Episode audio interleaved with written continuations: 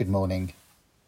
Have you ever seen a ship in a dry dock and noticed just how small the rudder is?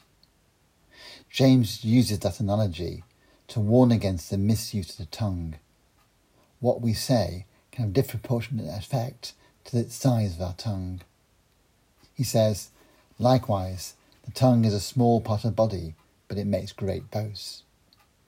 His concern deepens. He likens the tongue to a world of evil among the parts of body. Can corrupt the whole person.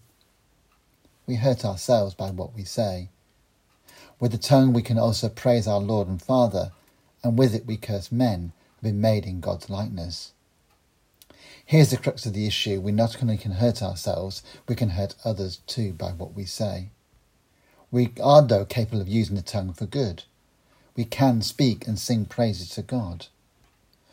This is the occasion that James is probably addressing as he's writing these words, the act of worship.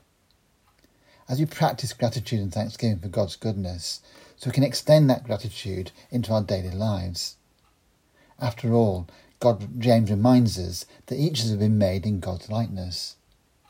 I think the way we use our tongue is a matter, a matter of intentional activity. It's what we choose to do with it.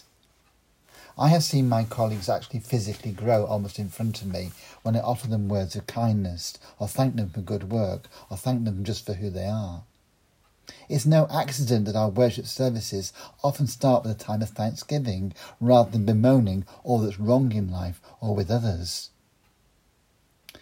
As it says in the account of the creation, God looked at us after the sixth day and said, God saw that had made, and it was very good. When Jesus was baptized at the very beginning of his ministry, he hears a voice from the heavens This is my Son, whom I love. With him I am well pleased. That's what God says over us today. If that's what we hear, then we need to say those sorts of things to others too. Have a great day.